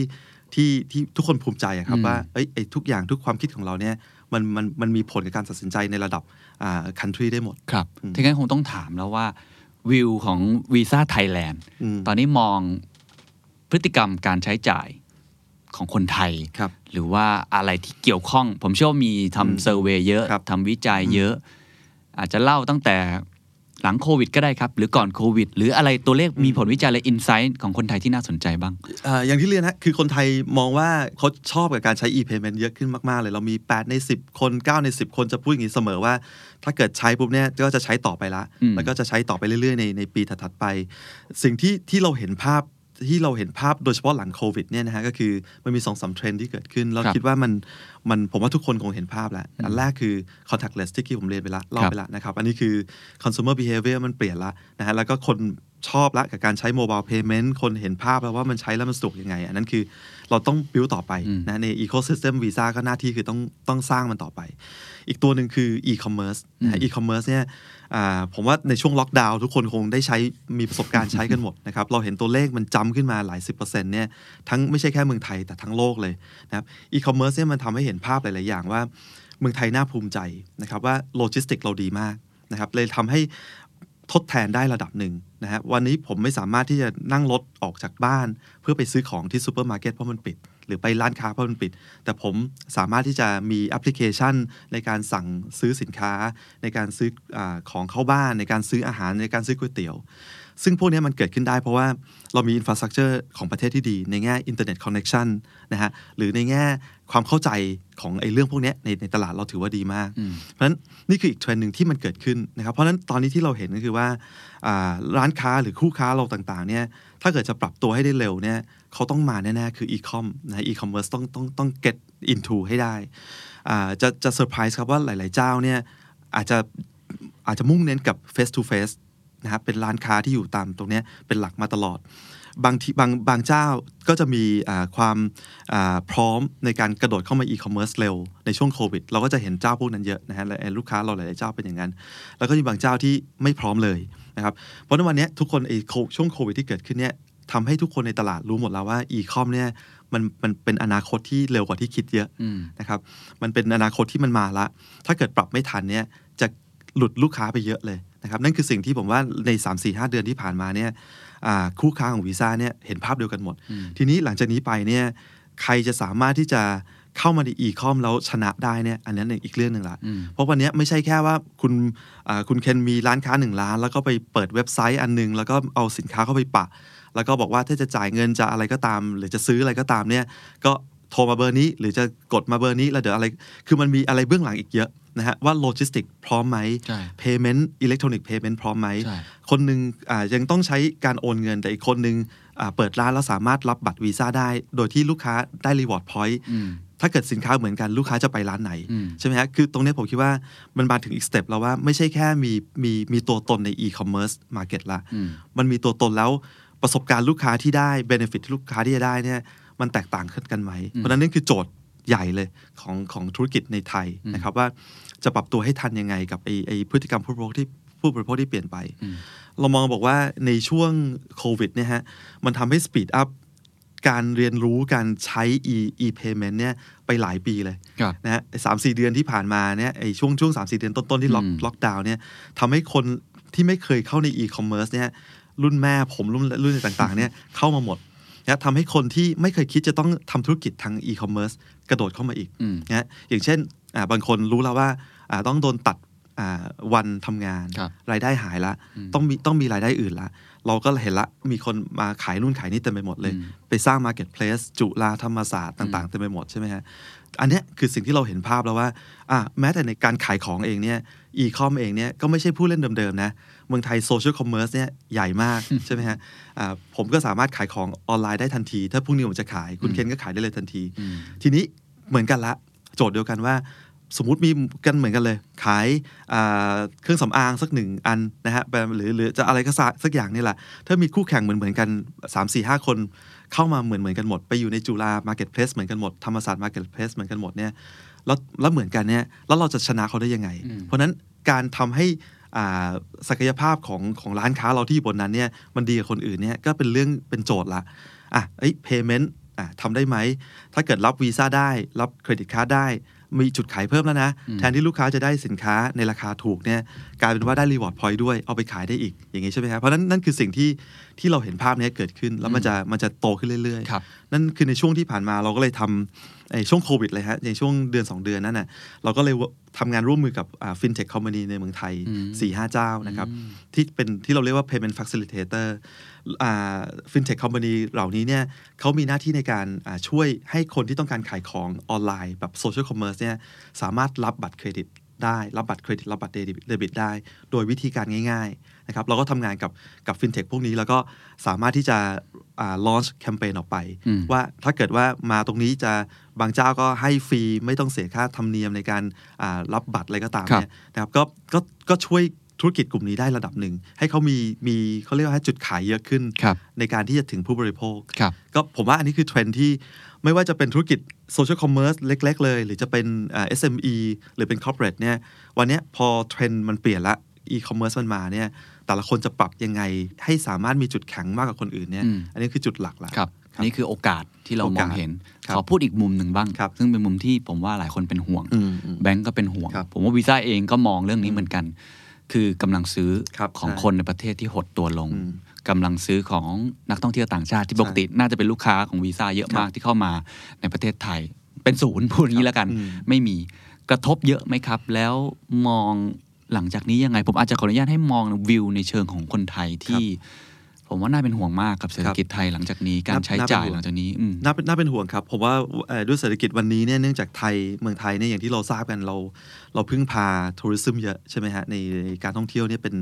เป็นรายได้หลักของของคนเยอะไปหมดเลยนะฮะไม่ว่าจะอะไรก็ตามอาจจะมีการเกี่ยวข้องกับ Travel ได้หมดนะครับเพราะตรงนี้เราเห็นภาพเนี่ยแหละครับว่ามันเกิดขึ้นแล้วแน่ๆเนี่ยนะฮะในในแง่ของการที่จะ กำลังซื้อหายไปนะครับอ่าร้านค้าลูกค้าหายไปแน่นอน ทั้งลูกค้าต่างชาติหายไปเลยอืมลูกค้าไทยกำลังจะมาก็หายไปอีกนะฮะก็ถึงจะซื้อก็ซื้อได้ไม่เท่าเดิมแล้วเนี่ยนั่นคือสิ่งที่เราเห็นภาพ แล้วก็คิดว่าน่าจะเป็นน่าจะเหนื่อยนะครับผมว่าไม่ใช่แค่วีซ่าคือทั้งลูกค้าคู่ค้าเราทั้งหมดเลยอืมทีนี้ข้อหนึ่งที่วีซ่าเราถึงต้องรีบปรับขึ้นมานะฮะก็คือว่าแล้วอย่างนั้นในในลิมิเ t ชันแบบนี้เนี่ยเราจะทำยังไงอืมอย่างอย่างที่ผมเรียนคุณอ่าคุณเคนตั้งแต่ต้นว่าเมืองไทยเนี่ย หกยังเป็นใช้เงินสดอยู่ เพราะฉะนั้นโจทย์หลักวันนี้ของวีซ่าคือไอ้หกก้อนนั้นนั่นแหละ ซึ่งเราโฟกัสมาตลอดว่าจะต้องปรับให้เป็น e-payment เนี่ยในช่วงระยะเวลาอันสั้นอันกลางเนี่ยเราจะยิ่งสปีดอัพตัวเราเองทำยังไง ให้อืมให้การเปลี่ยนแปลงจากการใช้เงินสดมาเป็น e-payment เนี่ยเกิดขึ้นได้อืมอันนี้คือในในมุมของของของที่ที่จะทำให้เกิดขึ้นได้นะครับ ซึ่งก้อนนี้ก็จะเป็นการ turn อ่า cash ออกมาเป็นมาเป็นมาเป็น e-payment นั่นคือนั่นคือในสำหรับวีซ่าเองอืมแต่ในมุมของลูกค้าต่างๆเนี่ยแน่นอนสิ่งที่วันนี้เราทำเนี่ยเราเห็นพฤติกรรมผู้บริโภคเปลี่ยนละนะครับมันมี limitation purchasing power ยังไงก็ยังมีปัญหาอยู่นะฮะ แต่จะทำยังไงให้คู่ค้าของวีซ่าไม่ว่าจะเป็นร้านค้าจะเป็นธนาคารเนี่ยมีอะไร service อะไรใหม่ๆ หรือมีเทคโนโลยีอะไรใหม่ ๆ ที่จะไปเอื้อให้สามารถอยู่ได้อืมยกตัวอย่างอย่างบอกว่าวันนี้คนอาจจะบอกว่าผมไม่ค่อยอยากจะไปอ่า เสียเงินกับการไปเที่ยวต่างจังหวัดนะแต่ผมยังอยากจะได้ซื้อของบางอย่างที่มาอยู่ในจังหวัดนั้นอยู่นะฮะแต่การจะซื้อของจังหวัดนั้นอยู่เนี่ยถ้าเกิดผมต้องไปผมต้องเสียเงินเยอะมากเลย อย่างนี้ดีกว่า ถ้าเกิดผมสามารถซื้อออนไลน์ได้ทำไมผมจะไม่ทำนะฮะเพราะฉะนั้นศักยภาพในการปรับตัวเองของร้านค้าที่อยู่ในที่ต่าง ๆ เหล่านั้นอืมมาเป็นอืมอีคอมเนี่ยจะจะทำได้ยังไงอืมอันนี้คือเราจะช่วยเขาได้ตรงตรงนั้นเห มือนอย่างอ่าอ่าผมผมเพิ่งดูคลิปของ s แ a นดาร์ดนะครัฮะบเรื่องเรื่องที่ไปเชียงใหม่เนี่ยอ๋อครับแล้วผมผมว่าชอบมากเลยเพราะอย่างอย่างอย่างหนึ่งในตัวอย่างก็คือว่าร้านก๋วยเตี๋ยวนะฮะที่ขายเนื้อดีๆเนี่ยนะฮะอาพอวันที่ล็อกดาวน์เนี่ยอะมีปัญหาละลูกค้าไม่มาละ ลูกค้าอ่าไม่มาซื้อละ แต่เขาจะทำยังไงที่จะให้สินค้าเนี่ยไปอยู่ในบ้านของลูกค้าได้อืมนั่นก็คือการที่ต้องหา business model ใหม่ๆ ซึ่งนั่นคือโจทย์วีซ่าครับว่า limitation หรือความข้อจำกัดเรื่องกำลังซื้อลดเนี่ยมันเกิดขึ้นแน่นอนละครับทีนี้ จะทำยังไงที่จะต้องปรับธุรกิจให้เอื้อปรับให้ดีที่สุดอืมให้เดินหน้าต่อไปได้ให้เดินหน้าต่อไปได้ ซึ่งวันเนี้ยมันก็มีหลายๆไอ้เทรนด์ที่ผมเล่าไปแล้วนะครับที่จะทำได้ มันอาจจะไม่สามารถมาทดแทนสิ่งที่หายไปครับแต่อย่างน้อยเราใช้เวลาปีนี้เนี่ยปีหน้าปีนี้เนี่ยอืมในการปรับตัวเราเองอืมเพื่อที่จะรองรับ เพราะยังไงมันมาอยู่แล้วครับผมมั่นใจว่ากำลังซื้อเดี๋ยวก็มานะฮะอืมอันนี้คือเราก็อ่าต้องคิดบวกไว้ก่อนนะฮะว่าเดี๋ยวนักท่องเที่ยวสักวันหนึ่งก็ต้องกลับมาอืมแต่พอถ้ากลับมาปุ๊บเนี่ยถ้าเรามีทุกอย่างเตรียมพร้อมหมดนะฮะกำลังซื้อมีเตรียมพร้อมหมดเนี่ย อะอ่าทีเนี้ยสบายละอืมเราก็จะไปเร็วกว่าคนอื่นละอ่าคนมาต่างชาติมาเมืองไทยมาชอบสินค้าจากร้านนี้มาก ๆ เลย ถ้าเกิดร้านนี้ปรับตัวมาเป็นอีคอมปุ๊บเนี่ยอนาคตเขากลับไป เขาสามารถขายต่อได้ทันที ต่อให้ไม่มาเมืองไทยอีกที ก็ยังสามารถขายของออนไลน์ แล้วก็ส่งไปที่ร้านอ่าที่เมืองนอกได้อืมนั่นคือการเปิดประตูเอ่อไอไอไอโอกาสของตัวเองเนี่ยไม่ให้ใช่แค่อยู่เมืองไทยละเพราะฉะนั้นอีคอมถึงสำคัญมากอืมนะครับในการที่จะอ่าเป็นการวางรากของอนาคตต่อไปครับครับเท่าที่ฟังก็เหมือนกับว่าในช่วงเวลานี้แน่นอนยากลำบากอืมแต่ก็ต้องทำใจครับแล้วก็อาจจะลดความคาดหวังของตัวเองลงครับนะเดี๋ยวกันถือโอกาสนี้ในการปรับตัวครับเข้าสู่เทรนด์แห่งโลกอนาคตอืมแต่มันกระทบกับบริษัทวีซ่ามากน้อยแค่ไหนเยอะไหมครับ กระทบฮะอ่ากระทบในกระทบกระทบอยู่แล้วครับอืมผมคิดว่าอย่างที่ทุกคนทราบนะครับคือต้องถึงคือขนาดปรับขนาดปรับเป้าอะไรกันเลยไหมครับเป้าเป้าผมว่าเราปรับอยู่แล้วอ๋นะอเราปรับไปเป็นประจำแต่แต่ต้องเรียนอย่างนี้ฮะว่าวีซ่าข้อหนึ่งที่ที่งานประจำที่เราทำกันวันนี้เนี่ยมันไม่ใช่เป็น short term อ่าหลาย ๆ งานที่ผมว่าเกินครึ่งของสิ่งที่ทีมงานผมทำเนี่ยมันมันเป็นการสร้างอีโค y ิสเต็มในในปีหน้าในปี 2 ปีหน้าใน 3 ปีหน้าใน 5 ปีหน้า ยกตัวอย่างอย่างวันนี้เราทำงานเยอะ ๆ เลยเนี่ยเราทำหลาย ๆ เรื่องที่ จะไม่มีผลอะไรเลยในปี 2021 จะไปมีผลอีกทีคือปี 2022 จริงเหรอฮะครับ หลาย ๆ งานเราเป็นอย่างนั้นโอ้ในการสมมุติว่าอย่างอย่างถ้าคุณเคนนึกถึงว่า การจะเอาระบบ payment เข้าไปอยู่ในเรื่องใหม่ ๆ อย่างเช่น สมมติรถไฟใต้ดินอย่างเงี้ยนะมันไม่ใช่การเตรียมตัวแค่ 3 เดือนอืมมันเตรียมตัวอีกเป็นนาน แต่ว่าเราใช้อ่า resource ของของคนนะครับในการมาทำให้มันเกิดขึ้นเนี่ยเบื้องหลังเนี่ยมันเยอะ นะครับหรือการจะเปิดร้านค้าอะไรสักร้านหนึ่งเนี่ยที่ว่าปกติเขาใช้เงินสดเป็นหลักเนี่ยอืมเป็นบิ๊กแบรนด์ใหญ่ๆเนี่ยเชื่อไหมยังมีหลายร้านที่ยังรับเงินสดเป็นหลัก การที่จะต้องอาพยายามให้ร้านค้านั้นๆเข้ามาอยู่ในระบบของ e-payment เนี่ยบางทีต้องเตรียมการเยอะมาก ทั้งในแง่ Data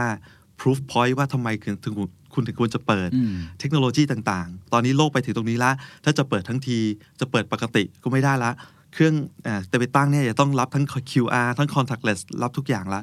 เรื่องพวกนี้เป็นสิ่งที่วีซ่าทำงานสำหรับอนาคตอืมนั่นนั่นนั่นคือสิ่งที่ที่ผมคิดว่ากระทบไหมในแง่ของ financial เนี่ยแน่นอนฮะมันกระทบทุกทุกคนใน ecosystem แต่ว่าอ่าในแง่การทำงานยังหนักเหมือนเดิมไหมหนักเหมือนเดิมเพราะว่าเราทำสำหรับอนาสำหรัคบตอนาคตอีก 2 ปีข้างหน้าเลยเนาะโดยโดยส่วนใหญ่จะเป็นอย่างนั้นอืมนะอันนั้นก็เป็นข้อที่ทำให้มันสนุกครับนะในทีมผมว่าก็เลยทำให้ทีมงานก็สนุก เพราะมันมันทำอะไรที่มันจะมี Impact ในสเกลใหญ่ครับ เนื่องจากวีซ่าในในเมืองไทยมีคนใช้เยอะอืมนะฮะก็เป็นที่ที่พวกเราภูมิใจแล้วก็รู้สึกเป็นพระคุณตลอดนะฮะว่าอยู่ตรงนี้เราได้ทำงานกับอ่าผลิตภัณฑ์ที่น่าจะอยู่ในกระเป๋าคนไทยที่สามารถถือได้เนี่ยน่าจะเกือบทุกคนอืมนะครับวันนั้นอันนั้นคือสิ่งที่เราก็ภูมิใจเพราะฉะนั้นเวลาที่เราทำอะไรต่างๆเนี่ยเราคิดเลยว่ามันจะกระทบคนเยอะมาก เพราะฉะนั้นต้องทำให้ดีที่สุด และอันถ้าจะสร้างอีโค y ิสเต็มอะไรใหม่ ๆ เนี่ยก็ก็ก็เนี่ยฮะ มีคนรองรับ มีคนรอรอใช้อยู่เยอะมหาศาลอืมครับ ถ้าอย่างนั้นอาจจะเป็นสองคำถามสุดท้ายครับ ในมุมมองที่เราพยายามสร้างสิ่งที่จะเกิดขึ้นในอนาคตอยู่เสมอเสมอสร้างอีโค y ิสเต็มตลอดเวลา ก็อาจจะพูดว่าเป็นคนที่มองเห็นเทรนด์แห่งอนาคตครับในการใช้จ่ายในการทำธุรกิจทำทราน s ั c t ชันอะไรก็ว่ากันไป มีคำแนะนำอะไรให้กับ ผู้ประกอบการคนฟังที่ส่วนใหญ่เนี่ยผมเชื่อว่าเป็นผู้บริหารเป็นเจ้าของกิจการครับอาจจะเป็นพนักงานอืมแต่ว่าก็มีความเกี่ยวเนื่องกับเรื่องพวกนี้อยู่เสมอเนี่ยเขาเตรียมตัวยังไงดีกับโลกอนาคตหลังจากนี้อะไรคือคำแนะนำนอกเหนือจากเรื่องที่บอกว่าอืมโอเค ต้องเข้ามาอีคอมเมิร์ซและครับอันนี้ครับผมได้ยินไปแล้ครัวบมีอะไรที่รู้สึกว่าอยากจะพูดเป็นพิเศษไหมผมว่าโดยถ้าเกิดจะปรับตัวอะไรก็ตามเนะครับผมว่าอันนี้คือย้ำในหลักการของการการทำธุรกิจปกติเลยก็คือว่า ต้องอ่านให้ออกว่า consumer อ่าพฤติกรรมผู้บริโภคเนี่ยเป็นยังไงณวันนี้นะครับผมว่าอันนี้คือสำคัญสุด ในการทำทุกอย่างเนี่ยเราพูดถึง innovation เราพูดถึงทุกอย่าง เราเราฟุ้งได้ทุกอย่างเลย แต่ถ้ามันไม่ใช่เป็นสิ่งที่ลูกค้าเราเองต้องการเนี่ยเราเราเราเราอาจจะไม่จำเป็นต้องทำเพราะฉะนั้นวันนี้เนี่ยด้วยด้วยรีซอสต่างๆ ที่มันจำกัดมากๆเนี่ยนะฮะไม่ว่าจะเป็นเรื่องเงินทุนเงินอะไรก็ตามเนี่ยวันนี้ผมคิดว่ายิ่งยิ่งผู้ประกอบการเนี่ยยิ่งต้องให้ความสำคัญที่สุดเลย กลับมา นั่งไล่ดูฮะว่าลูกค้าเราเองเนี่ยพฤติกรรมเปลี่ยนไปยังไงเขามีมีความต้องการใหม่ไหม หลังจากสถานการณ์นี้นะครับหลายคน purchasing power หายไปนะมีการกำลังซื้อน้อยลงเนี่ยแต่มีอะไรอย่างอื่นที่เราเสนอ เราสร้าง value ให้กับชีวิตเขาได้ไหม ผมคิดว่าอันเนี้ยนั่นคือสิ่งที่ถ้าเกิดไม่ไม่ไม่ไม่ไม่ไม่เรียนรู้ว่าพฤติกรรมมันเปลี่ยนไปยังไงเนี่ยอันนี้จะเหนื่อยนะคนผมในมุมนี้เวลาที่ดูเนี่ยพวกเราจะดูว่าแม้แต่เราเองฮะวีซ่าเนี่ย ลูกค้าเราก็คือธนาคารครับวันนี้เรารู้แล้วธนาคารเนี่ยปีหน้าจะจะจะเหนื่อยอืมนะฮะไม่ว่าจะเป็นเรื่องเศรษฐกิจต่างๆ หรือหนี้ทรงหนี้เสียต่างๆเนี่ยวิธีในการที่เราทำงานกับลูกค้าเนี่ยเราต้องปรับเหมือนกัน เราต้องปรับในแง่ของสิ่งที่เราอยากจะให้ลูกค้า support อยากจะออกผลิตภัณฑ์ตัวนี้ใหม่ตัวนี้ใหม่ไอ้ต้องไม่ใช่ละไอ้ต้องเอาตัวใหม่ อีกตัวหนึ่งตัวแทนที่เป็น A B ไอ้ต้องเอาตัว T เอาตัว Z เอาตัว Y เอาเข้ามาก่อน เพราะว่าอันนี้คือสิ่งที่ลูกค้าเราต้องการณปี 2021 นะครับซึ่งผมว่า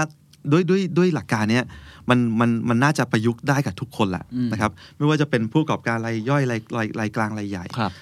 อ่าในแง่ขาคอน sumer เองเนี่ยนะฮะแน่นอนนะครับ วันนี้เนี่ยเป็นเป็นคนใช้เงินนะครับเป็นคนใช้ต่างๆเนี่ยทีนี้ผมคิดว่า หลาย ๆ คนเนี่ยก็จะมีปัญหาเรื่องของอาจจะเรื่องของรายได้อะไรต่างๆ ไม่เข้ามาละนะฮะไม่ไม่ไม่ไม่ตามปกติ โบนัสที่คิดว่าจะได้อาจจะไม่ได้ละอืมเงินเดือนขึ้นที่จะคิดว่าจะขึ้นอาจจะไม่ขึ้นละอืมอันนี้ก็ต้องเตรียมตัวดีๆ เพราะฉะนั้นไอ้สิ่งที่สิ่งที่สิ่งที่ทำได้ก็คือลองลองผมว่าอันนี้กลับไปไม่อาจจะไม่เกี่ยวกับที่เราคุยกันนะแต่ผมคิดว่าทุกคนต้องมีทางเลือกไว้เสมออมนะครับว่าอ่าถ้าเกิดอ่าวิถีชีวิต A มันเกิดโดน disrupt ขึ้นมาเนี่ย เรามี B หรือ C หรือ D อะไรรองรับอยู่ไหมอืมถ้าเกิดว่ารายได้เรารู้อยู่แล้วนะครับว่าที่บ้านเราต้องการใช้เงินเท่านี้ในต่อแต่ละเดือนประหยัดที่สุดได้เท่านี้เนี่ยแต่รายได้จากธนาคารเอ้ยไงรายได้จากอ่าผู้ไอพนักงานเนี่ยการเป็นพนักงานไม่พอเนี่ยจะหารายได้เพิ่มยังไง แล้วแล้วมันมีช่องทางอะไร ที่จะที่จะหารายได้ใหม่ ๆ ได้ไหมนะฮะอย่างอย่างเงี้ยผมว่าเมืองไทยเนี่ยชัดเจนสุด social commerce เนี่ยทันทีเลยนะครับทุกคนไม่ว่าจะเป็นพนักงาน A B C D เนี่ยสามารถมาเป็นผู้ขายได้หมด นะครับแล้วทีเนี้ยจะจะปรับตัวยังไงอืมผมว่าแต่ในที่สุดก็คือต้องกลับมาดูแล้วครับว่าอ่าผู้บริโภคของเราเองลูกค้าเราเองเนี่ยคือใคร แล้วเราจะแล้วเราจะเราจะมีอะไรที่ตอบเขาได้ดีที่สุดณโมเมนต์เนี้ยดีที่สุดยังไงอืมอันนี่ผมว่ามันเป็นหลักการปกติ แต่ผมว่าใช้ได้กับทุก ๆ อย่าง โดยเฉพาะในช่วงเวลาที่พฤติกรรมผู้บริโภคมันเปลี่ยนไปเร็วขนาดเนี้ยยิ่งยิ่ง ผู้ประกอบการยิ่งต้องยิ่งต้องทำงานหนักยิ่งกว่าเดิมอืมอืมครับคำถามสุดท้ายแล้วกันนะคครัรับบในฐานะที่พี่ไม้ทำวีซ่าอยู่ 5 ปีห้าปีห้าห้าปีปี อะไรคือความสนุกที่ได้ทำเป็นส่วนหนึ่งของบริษัทระดับโลกแบบนี้ อืมเยอะเลยฮะ จริง ๆ คือ สนุกใช่ไหมสนุกครับสนุกคือผมว่าทุกวันเนี่ยสิ่งที่ผมผมว่าผมและทีมงานรู้สึกนะครับผมหวังว่าทีมงานรู้สึกเหมือนผมนะคือผมว่าเราทำอะไรที่ใหญ่กว่า สิ่งที่เราทำสำหรับปีนี้ เราไม่ได้ทำสำหรับอ่าเป้า fiscal year นี้ เราไม่ได้ทำสำหรับเป้าอ่าเป้า revenue หรือเป้าเงินการเงินของปีนี้ปีหน้า อันนั้นแน่นอนทุกคนทำหมดนะแต่สิ่งที่ผมว่าพวกเราทำอยู่วันเนี้ยคือ เรากำลังสร้าง ecosystem ที่มันมันมันเป็นระยะยาวอืมนะเรากำลังสร้างเทรนด์ใหม่ ๆ ให้กับให้กับผู้บริโภค เรากำลังเอื้อให้ไอ้ commerce เนี่ยมันมันมันเร็วขึ้นมันดีขึ้นมันสกิลขึ้น ผมว่าเรื่องพวกเนี้ยมันทำปุ๊บ แล้วเราจะรู้สึกว่าเฮ้ยเราเป็นเฟืองเล็ก ๆ แต่เราเราสามารถ drive ให้มันเกิดขึ้นได้ อันนี้คือในภาพภาพที่ผมคิดว่าเป็น scope ของงานของวีซ่าที่พวกเราภูมิใจกันมากนะครับ ส่วนตัวอันอื่นเนี่ยที่ผมคิดว่าผมมาทุกวันแล้วผมรู้สึกทีมงานผมผมทีมงานผมเก่งนะที่ผมผมยอมรับเลยผมว่าผมเรียนรู้จากทีมงานผมแทบทุกวันเลยนะครับว่าเวลามีการเรามีประชุมช่วงเนี้ย work from home กันยังเป็นอยู่นะฮะก็ก็ได้คุยกันทุกวันเนี่ยยิ่งคุยกันทุกวันเนี่ยเรายิ่งรู้เลยว่าเอ้ยทุกคนมีมุมมองที่ ที่มีความแข็งแรงของตัวเองมาก ๆ เพราะฉะนั้นการที่ได้ได้ทำงานทุกวันกับคนที่อ่าแอคทีฟมาก ๆ มี dynamic สูงนะครับ แล้วก็มีไอเดียใหม่ ๆ ตลอดเวลาเนี่ย มันทำให้ทุกวันมันสนุก มันตื่นเต้นนะฮะ แล้วก็เนี่ยนี่คือสิ่งที่ผมคิดว่าโชคดีว่าผมอยู่ในองค์กรที่ที่ที่คนมีคุณภาพมาก ๆ แล้วที่สุดท้ายคือว่าลูกค้าเลยนะฮะว่า ลูกค้าก็เมืองไทยอย่างที่ที่เราคุยกันนะฮะ ลูกค้าคนไทยนี่เก่งมาก ธนาคารไทยนี่เก่งมากๆอ่า merchant ไทยเก่งมาก retail ไทยนี่ไม่แพ้ใครในโลกนะฮะห้างสรรพสินค้าต่างๆนี่ไม่แพ้ใครในโลก ด้วยการที่เราได้ทำงานกับคนเก่งๆเหล่านี้โจทย์มาเนี่ยจะโจทย์ยากกว่าปกติ พอโจทย์ยากเนี่ยมันยิ่งทำให้ทุกวันมันเอ้ยมันไม่เหมือนเดิมเอ่อ ก่อนหน้านี้ยังไม่เคยคิดว่าโหอยู่วีซ่าได้ตั้ง 5 ปีอืมปรากฏ 5 ปีพอย้อนกลับไปดูเนี่ย แต่ละปีเนี่ยโจทย์มันมันเปลี่ยนไปเร็วมากเลย นั่นนั่นคือผมคิดว่าทำให้โดยภาพรวมเนี่ยเนื้องานมันเลยมันเลยสนุกแล้วมันมันตื่นเต้นทุกวัน แล้วก็ได้ทำงานกับคนเจ๋งๆอย่างเงี้ยเออมีความสุขครับ วันนี้ขอบคุณครับ ขอบคุณมากครับผมครับ And that's the secret sauce.